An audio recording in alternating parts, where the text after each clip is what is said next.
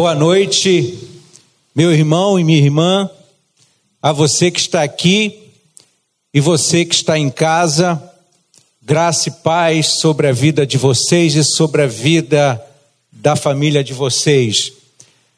Daniel está com a família curtindo alguns dias de férias merecidas. E quanto ao Diego, na verdade eu dei aula para ele quando ele era adolescente e não uma criança de nove anos, né, Diego? Mas tudo bem. Ainda bem que não esqueceu o que eu te ensinei.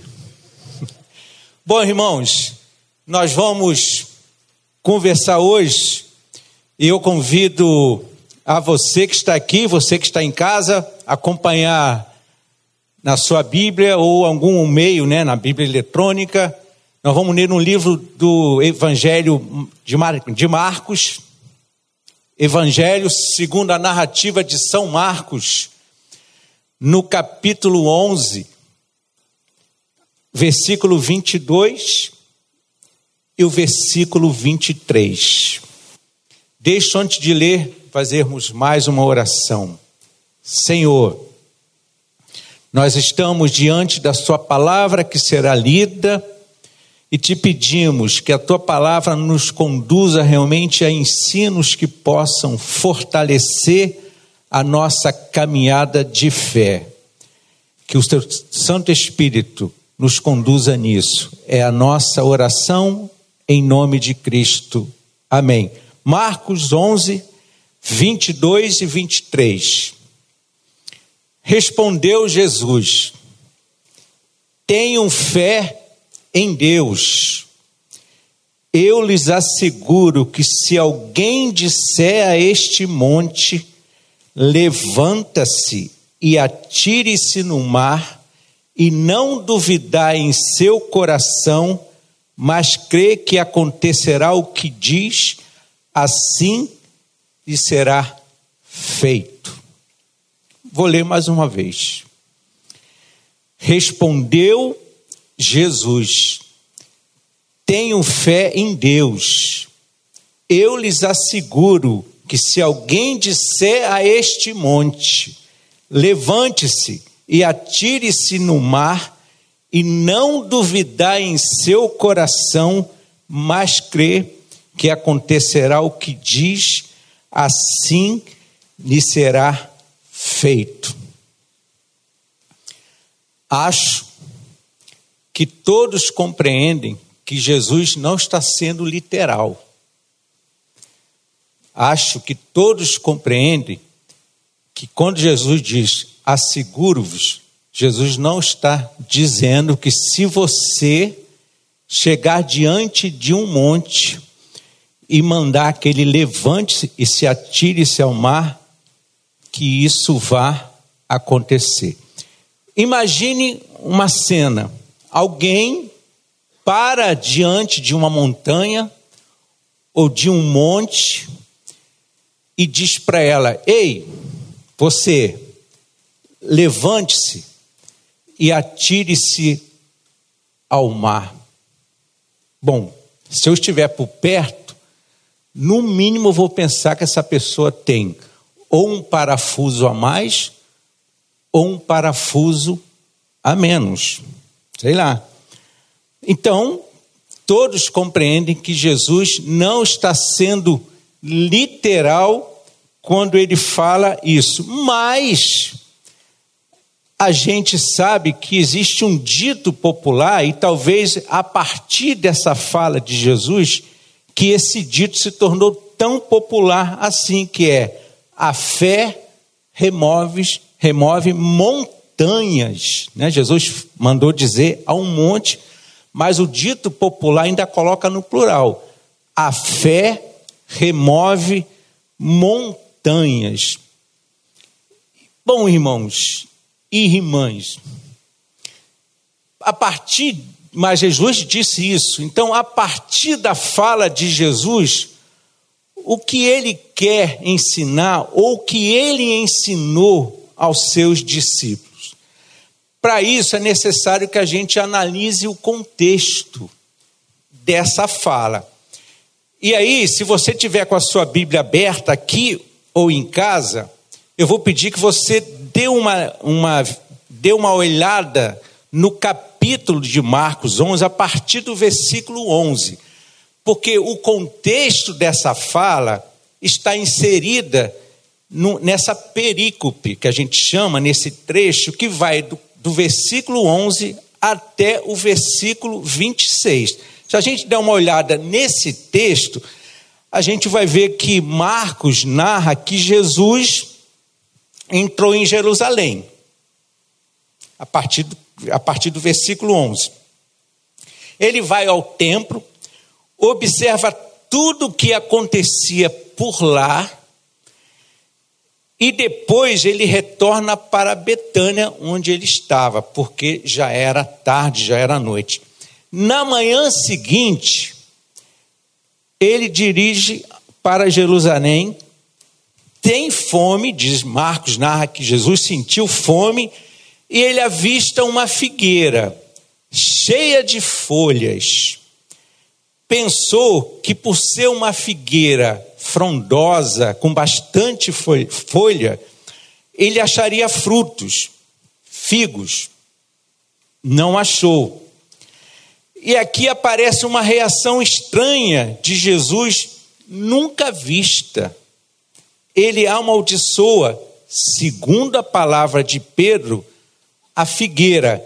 Ninguém coma mais do seu fruto.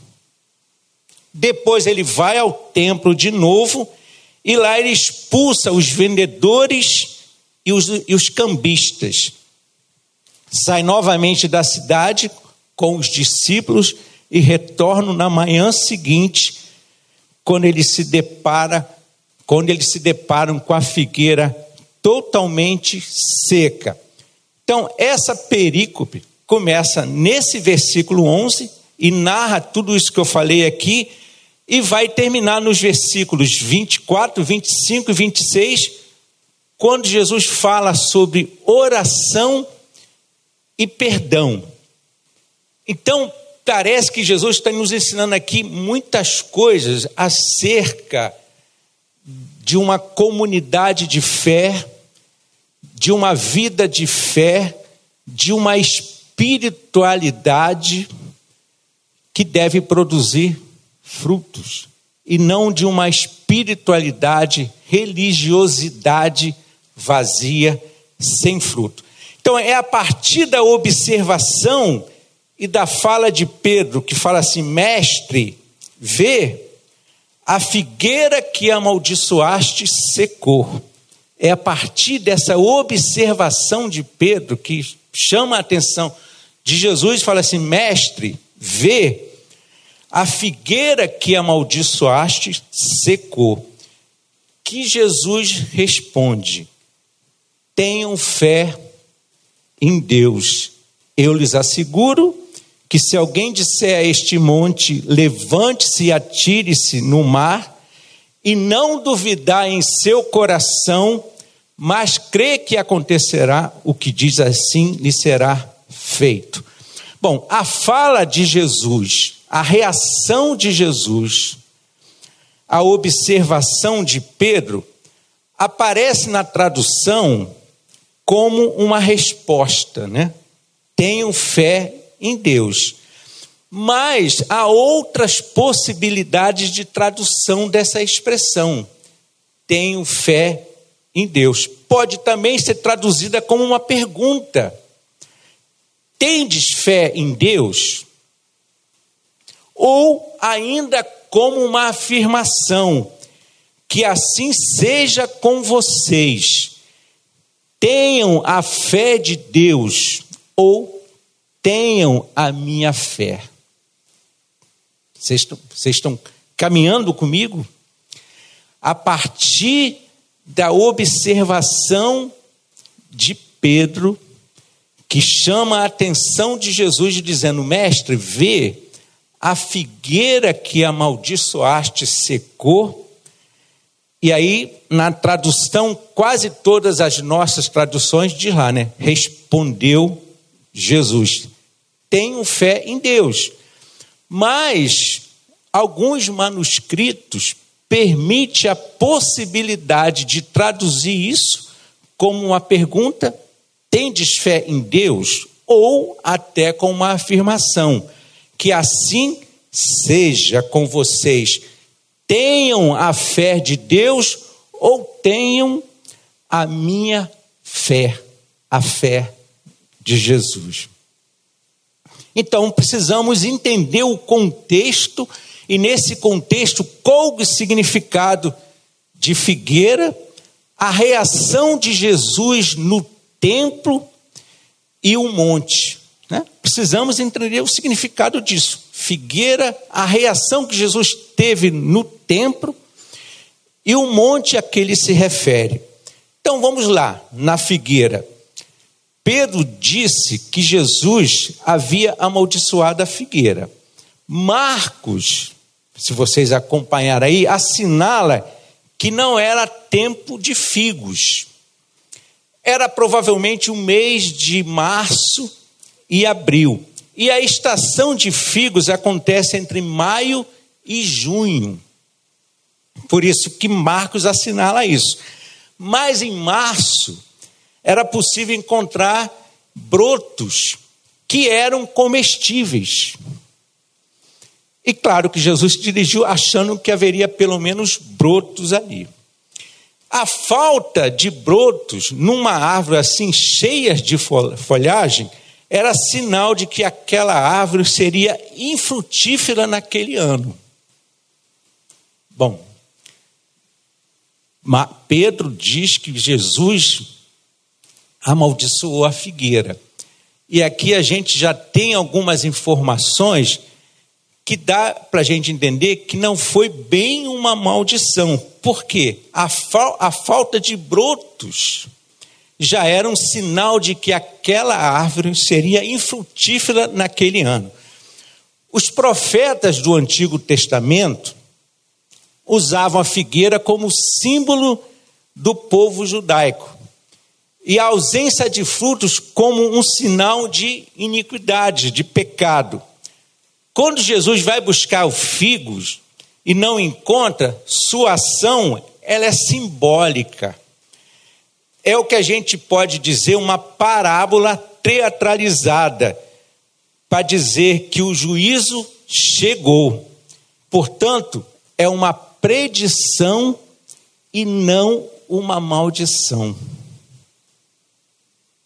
encontrar maldição na boca de Jesus é uma predição e não uma maldição.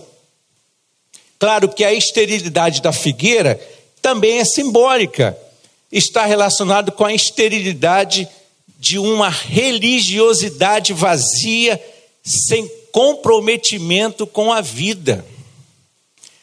As folhas e essa árvore, pelo jeito, essa figueira, tinha folhas exuberantes, pode ser considerada as pompas de uma religiosidade de aparência vazia, com seus rituais, uma religiosidade de fachada. E Jesus procura o que? Jesus procura e quer frutos, ele quer vida. Eu sou a videira, lembram? Eu sou a videira, vós os ramos. Meu pai é o agricultor, e os que permanecem em mim dão muito frutos. Eu sou a videira, vós os ramos, e meu pai é o agricultor que cuida. E aqueles que permanecem em mim, esses dão muito frutos. E a reação de Jesus? Algumas pessoas podem pensar que mudar uma montanha de lugar significa remover qualquer grande obstáculo, alcançar uma meta, quem sabe, inatingível, ou superar uma dificuldade intransponível. Algumas pessoas podem pensar assim. Claro que a fé, a espiritualidade, ela pode e muitas vezes ajudam pessoas a superarem dificuldades. Nós temos experiências assim, e hoje a própria ciência mostra que a espiritualidade ajuda no enfrentamento até de algumas enfermidades. Então, claro que pode significar isso. Mas Jesus não está falando, não está ensinando a respeito disso. Então, que monte é esse? Jesus não está falando de qualquer monte, mas do Monte Sião.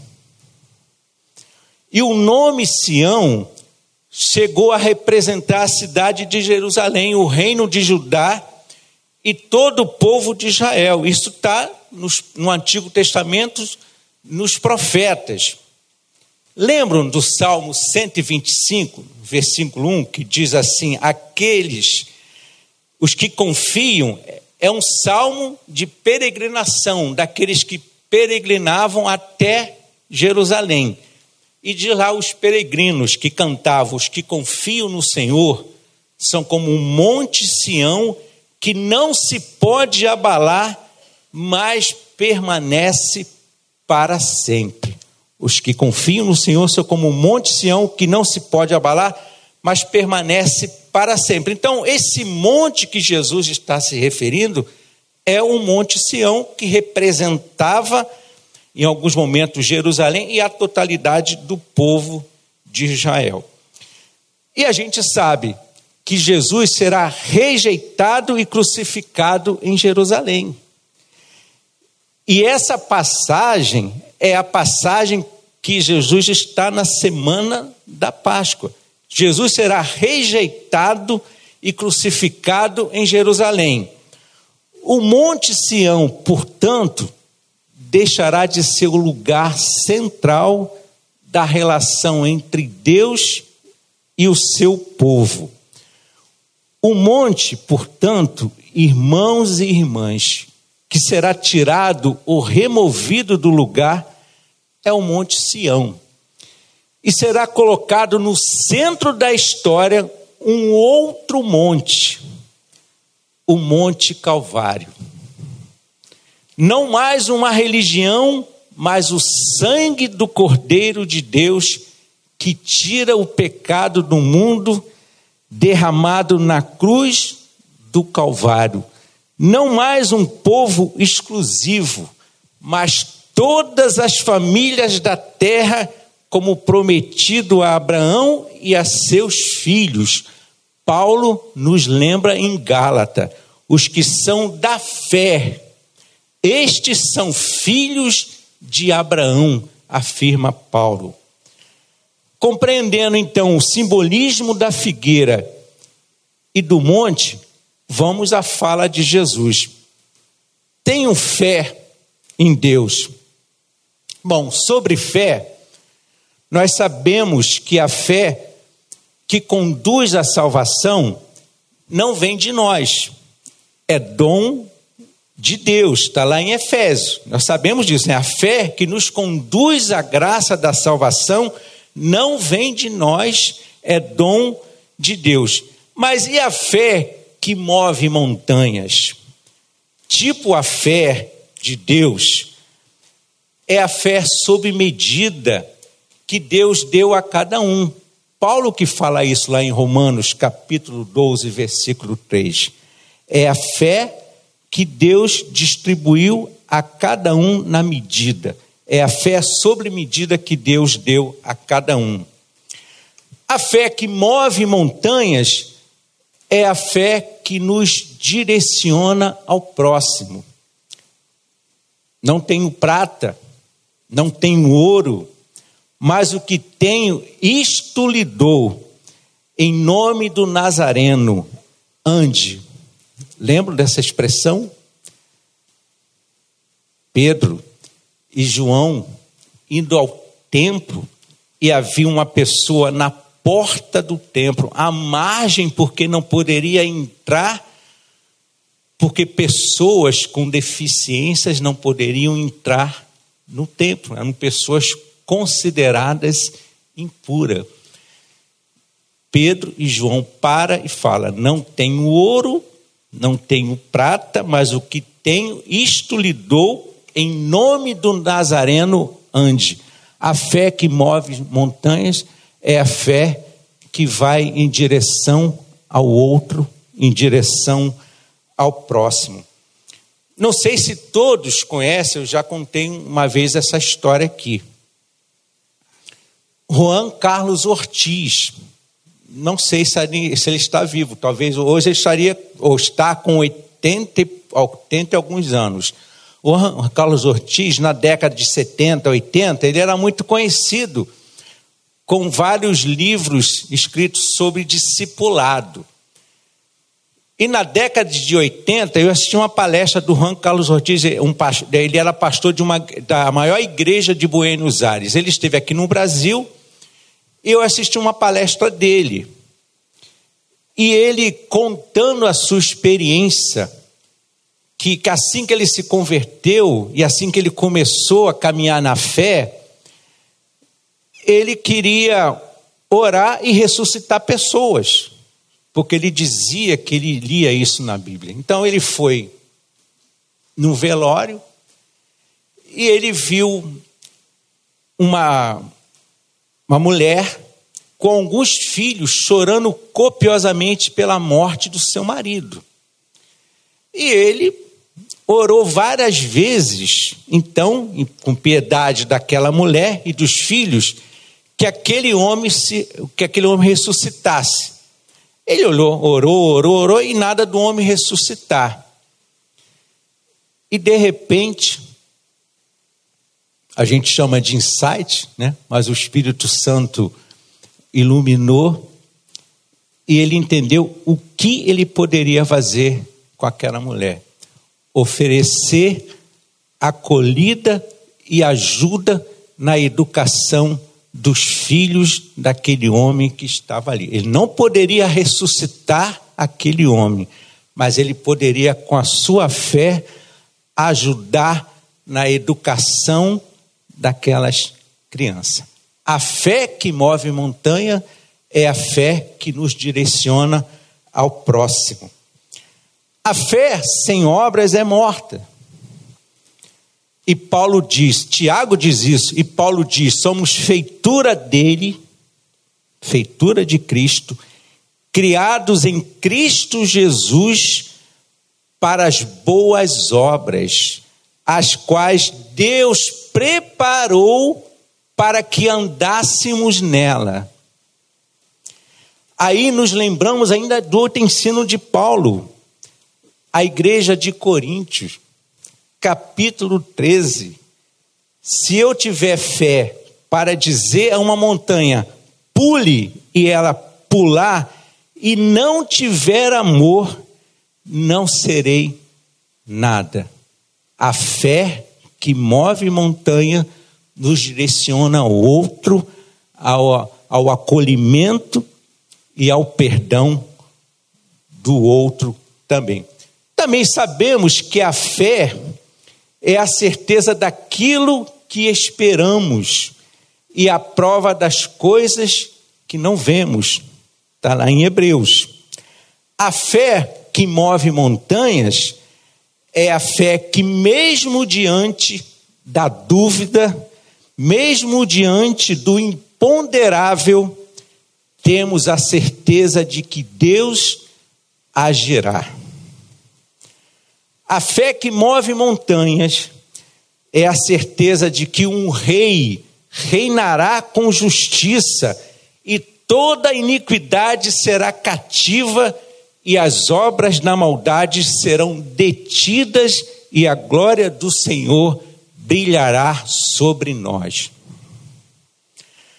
A fé que move montanhas é a fé que a, mesmo que a figueira não floresça, nem haja fruto da vide, falte o fruto da oliveira, os campos não produzam mantimentos, não haja ovelhas nos apriscos, nem gado nos estábulos, eu, porém, exultarei no Senhor, minha alegria e esperança estará no Deus da minha salvação.